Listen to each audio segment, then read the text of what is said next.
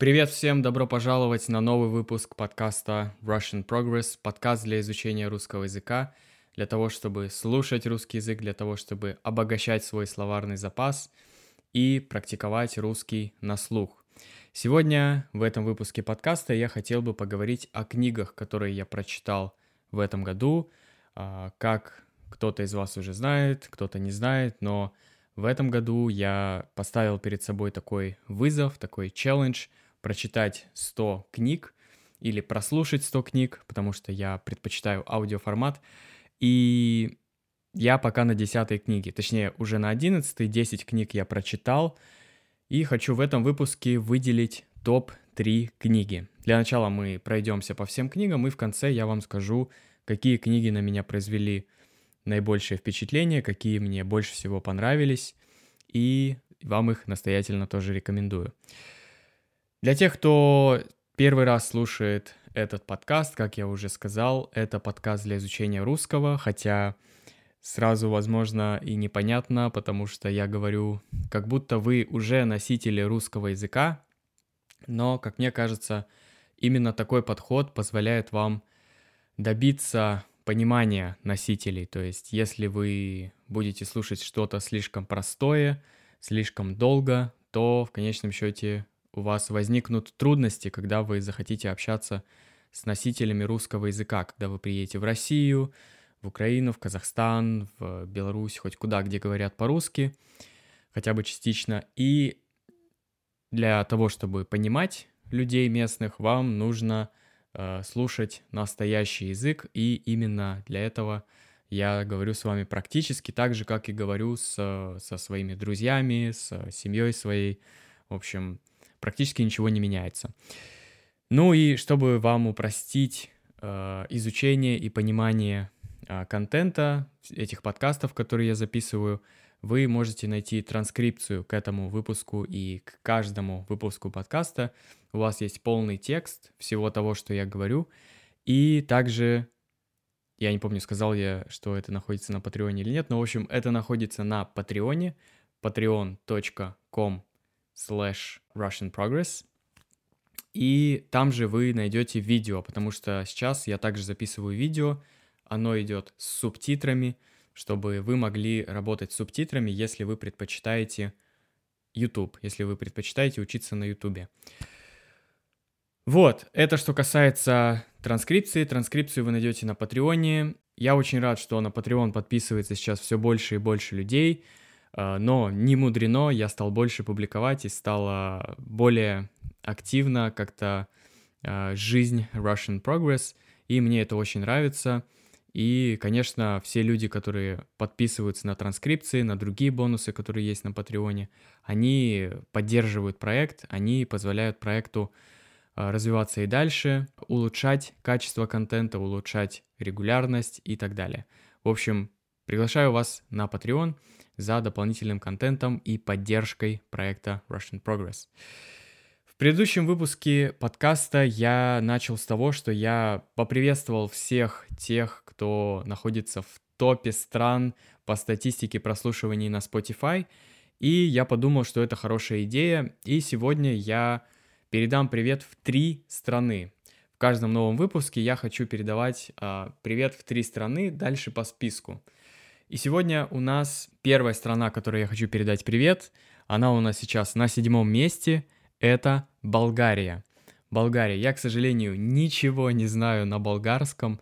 Э, знаю только, что на болгарском языке пишут тоже на кириллице. И вообще кириллица зарождалась именно в Болгарии.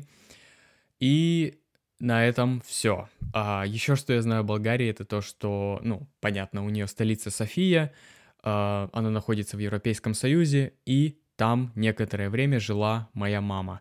Вот и все, собственно. Я сам в Болгарии не был.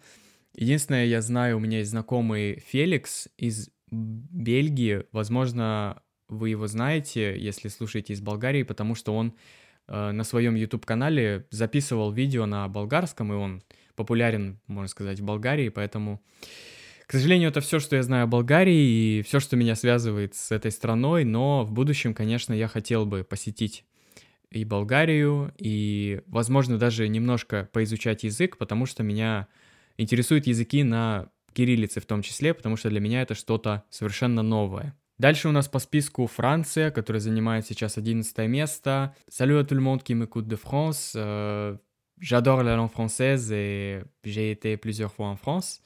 Uh, я сейчас сказал, что всем привет uh, из Франции. Мне нравится французский язык, и я много раз был во Франции. И да, я очень uh, рад, что, в общем-то, я выучил французский язык, потому что это язык, который я довольно часто использую в плане потребления информации. То есть я э, в Инстаграме что-то смотрю на французском, какие-то каналы на Ютубе. Ну и, в принципе, у меня есть знакомые французы. И да, это полезный язык, по крайней мере для меня, и он очень красивый. И, как мне кажется, я говорю из всех языков, которые я знаю, лучше всего я говорю на французском, потому что учил его в университете. Вот, так что Франция классная страна. Я был в Париже два или три раза, был в Дижоне, был в Ницце, в Лионе. В общем, посетил некоторые города, конечно, это мало. Э, хочется сделать полноценный тур по Франции, посетить Бордо, Лиль, Гренобль, в общем, другие интересные города. Но пока так, пока так. В общем, да, в Париже я тоже хотел бы пожить некоторое время. Идем дальше. Дальше у нас по списку Мексика. Мексика, передаю тебе привет. Gracias. Gracias por escucharme de México. Uh, с Мексикой меня связывает то, что я учил испанский язык, и так или иначе, когда ты учишь испанский, ты uh, изучаешь потихонечку, сталкиваешься с различными культурами испаноговорящими. Я, конечно, общался с мексиканцами, но не так много, как с другими испаноговорящими народами. Мне нужно более, более погрузиться в Мексику, в мексиканскую культуру, потому что я знаю очень мало. А, я знаю, что у вас есть праздник, где вы прощаетесь с мертвыми, с черепами ходите, что-то типа того, но я о Мексике, как сказал, знаю мало. В общем, хотел бы поехать и увидеть все эту, все богатство этой культуры воочию. Ну и вот, на сегодня у нас это топ-3, это Болгария, Франция и Мексика. И всем остальным странам и народам я передаю тоже привет. Откуда вы бы меня не слушали. Очень рад, очень рад, что вы слушаете подкаст, что он вам нравится. И еще бы писали побольше комментариев на сайте, еще бы э, писали отзывы в iTunes, было бы вообще шикарно, потому что Получается так, что у меня, как обычно, я жалуюсь, что у меня мало обратной связи, но, судя по статистике, многие слушают. С последнего выпуска удвоилась статистика по подписчикам практически. Так что я очень доволен, и я э, получаю удовольствие от того, что мой труд, э, то, что я записываю эти выпуски, это все не э, впустую. Ну а мы потихоньку переходим к книгам. Книги, которые я прочитал в этом году. Сейчас я в хронологическом порядке опишу их, э, расскажу, о чем эти книги. Ну и дальше перейдем к топу. Итак, первая книга, которую я прочитал в этом году, это 1984 Джорджа Оруэлла. Антиутопический роман, наверное, самый главный вообще классика и основа антиутопии – это Джордж Оруэлл, 1984. О чем эта книга? Это книга о тоталитаризме, о том, э, что из себя представляет или что представляет собой тоталитарный режим, когда у тебя э, нет никакой свободы, когда ты винтик, когда ты, в общем, должен э, следовать каким-то правилам, уставам и, в общем, быть угнетенным. Почему я решил ее прочитать? Потому что в России она довольно часто упоминается, то есть особенно среди людей, которые а, недовольны современной политической властью в России, они часто цитируют эту книгу и как бы сравнивают Россию с опис описываемым режимом в романе. Действительно ли Россия это то же самое, что описано в романе, если вы читали этот роман? А, конечно, нет, я бы не сказал, что на 100% это одно и то же, но какие-то моменты все-таки есть. Вторая книга, которую я прочитал в этом году, и о ней я уже записывал, по-моему, это был 27-й выпуск подкаста, это «Тонкое искусство пофигизма» Марка Мэнсона, и она критикует а, современную вот эту индустрию самопомощи, книги по самопомощи, о том, что нужно быть позитивным и так далее. Он в этой книге показывает, что чтобы быть счастливым, не нужно обязательно следовать вот всем этим стандартам, и нужно быть честным перед собой и э, понимать, что то, что мы страдаем и переживаем, это, как правило, из-за того, что у нас какой-то сформировался образ идеального человека, и мы ему не соответствуем. Ну и также о том, что мысль, которая мне больше всего понравилась, это то, что наши переживания, наши страдания — это естественный биологический процесс, потому что если бы этого не было, Э, мы бы не эволюционировали, мы бы не развивались, мы бы не стремились к большему. Третья книга, которую я прочитал, это «Сапиенс» Юваля Нои Харари, и это уже начинаются книги, которые действительно мне очень-очень понравились, и которые на меня произвели большое впечатление.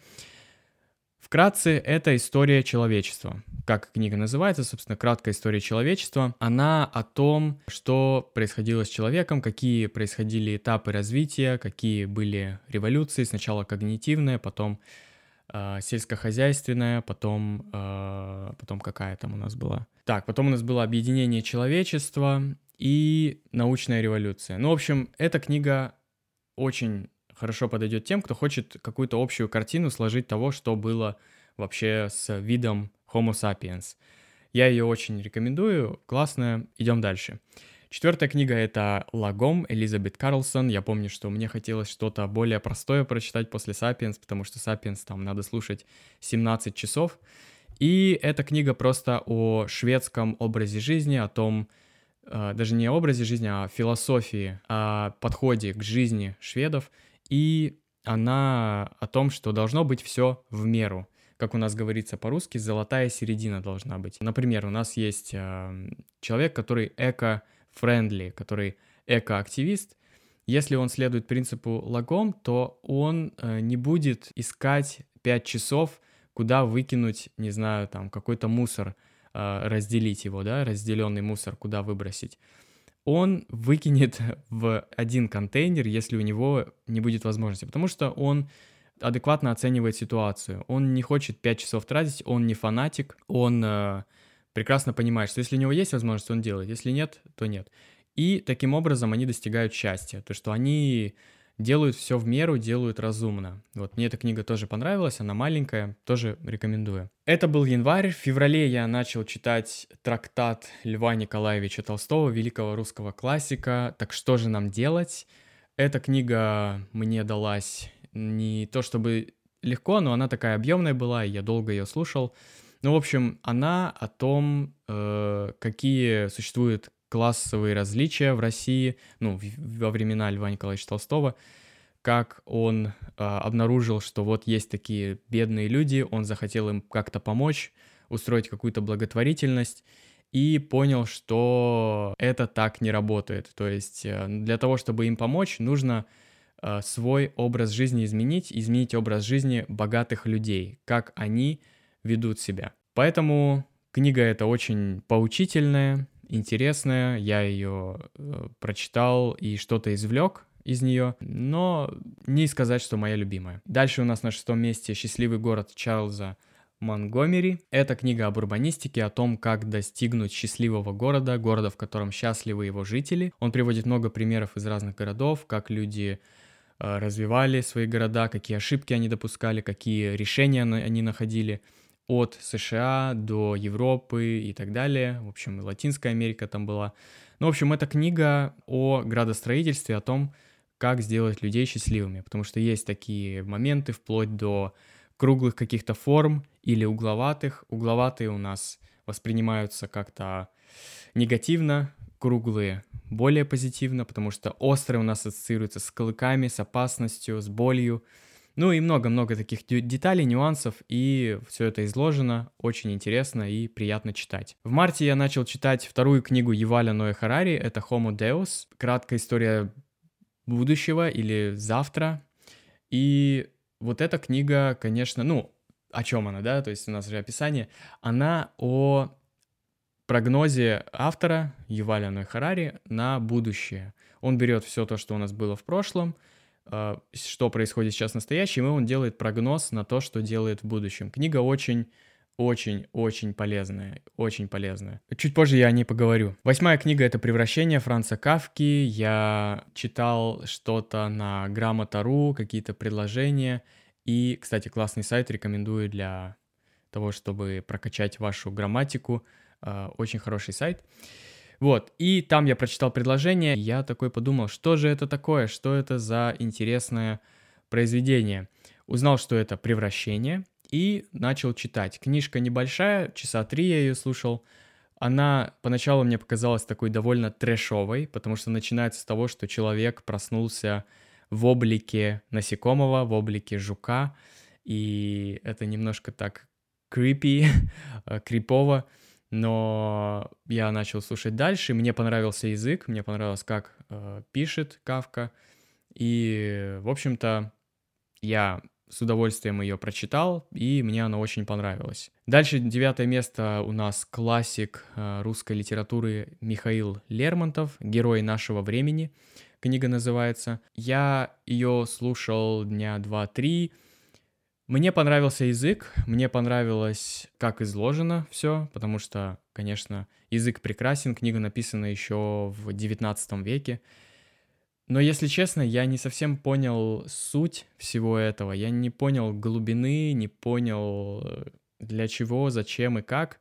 То есть это просто описание жизни, и все. Я никаких уроков особо не извлек. А, возможно, я еще мал для такой литературы, хотя вообще мы читаем такую литературу уже в школе. Ну, в общем, а, в плане языка, конечно, понравилось, но это все. Ну и десятая книга, которую я прочитал, это «Чемодан» Сергея Довлатова. Сергей Довлатов — это тоже, как э, некоторые говорят, последний русский классик. Э, он у нас писал в 20 веке и потом эмигрировал в США, ну и там же тоже писал. Вот. А, «Чемодан». «Чемодан» — это его э, рассказы о советском быту, скажем так, о советском быту, о жизни в СССР на примере того, как он Э, когда эмигрировал, он взял с собой чемодан, в нем были вещи, он долго его не открывал, и потом лет 10 спустя он его открыл, и через каждую вещь он объясняет и рассказывает, что происходило в этот период и как он получил вот эту вещь.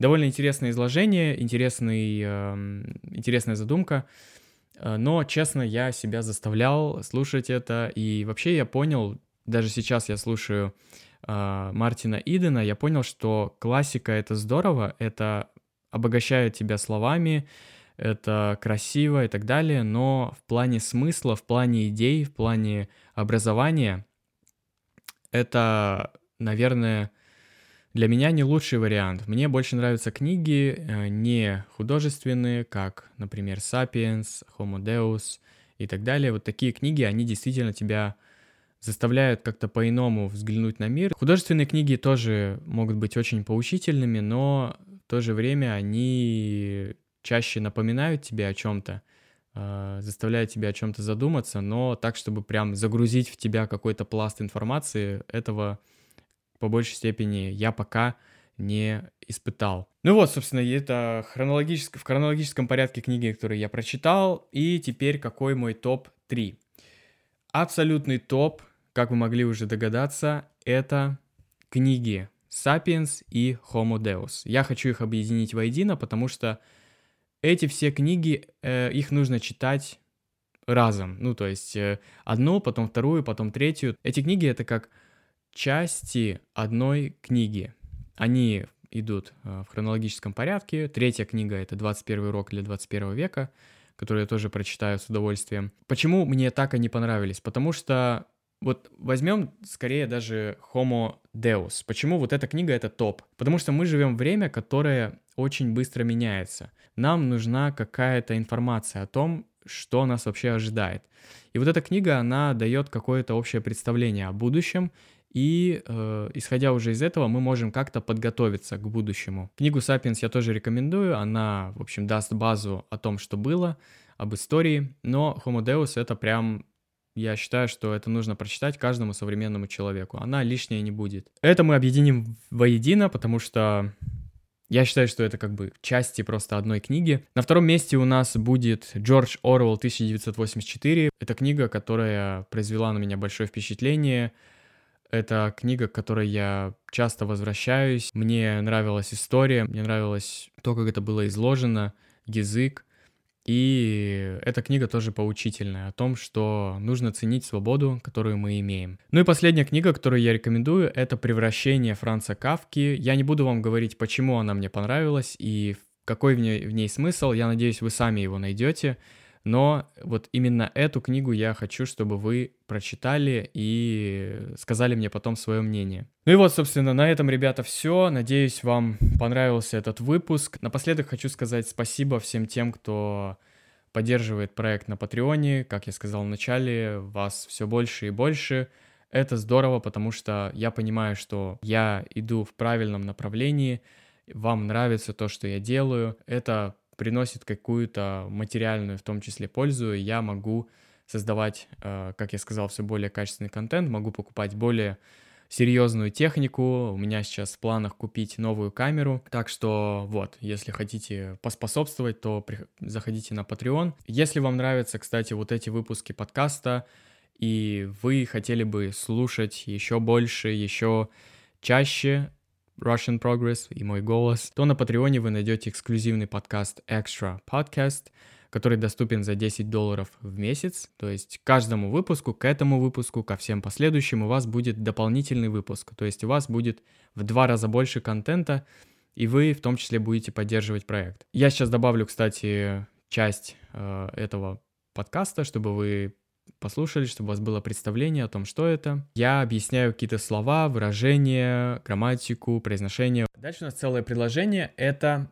«Здесь, где я живу, неподалеку есть лес». Это полный вариант. И как произнес это я. Здесь, где я живу, неподалеку есть лес. То есть, во-первых, я сказал «здесь» вместо «здесь», потом я сказал «де» вместо «где», то есть «где я живу» здесь, где я живу, здесь, где я живу, и дальше неподалеку есть лес. То есть я не говорю есть лес, я говорю есть лес. Здесь, где я живу, неподалеку есть лес. Здесь, где я живу, неподалеку есть лес. Вот, то есть видите, как плавно получается, как быстро, как легко. Если я полностью произнесу, то это будет так. Здесь, где я живу, неподалеку есть лес. То есть у нас вот эти звуки, они нас останавливают. То есть здесь где, здесь где, гд. Это сложно, поэтому мы просто говорим де. Здесь, где я живу, неподалеку есть лес или есть лес. Так что, ребят, приглашаю вас и спасибо всем тем, кто уже поддерживает проект. На этом на сегодня все. Спасибо, что слушали и услышимся с вами в следующих выпусках и в следующих видео мы с вами увидимся. Всем пока!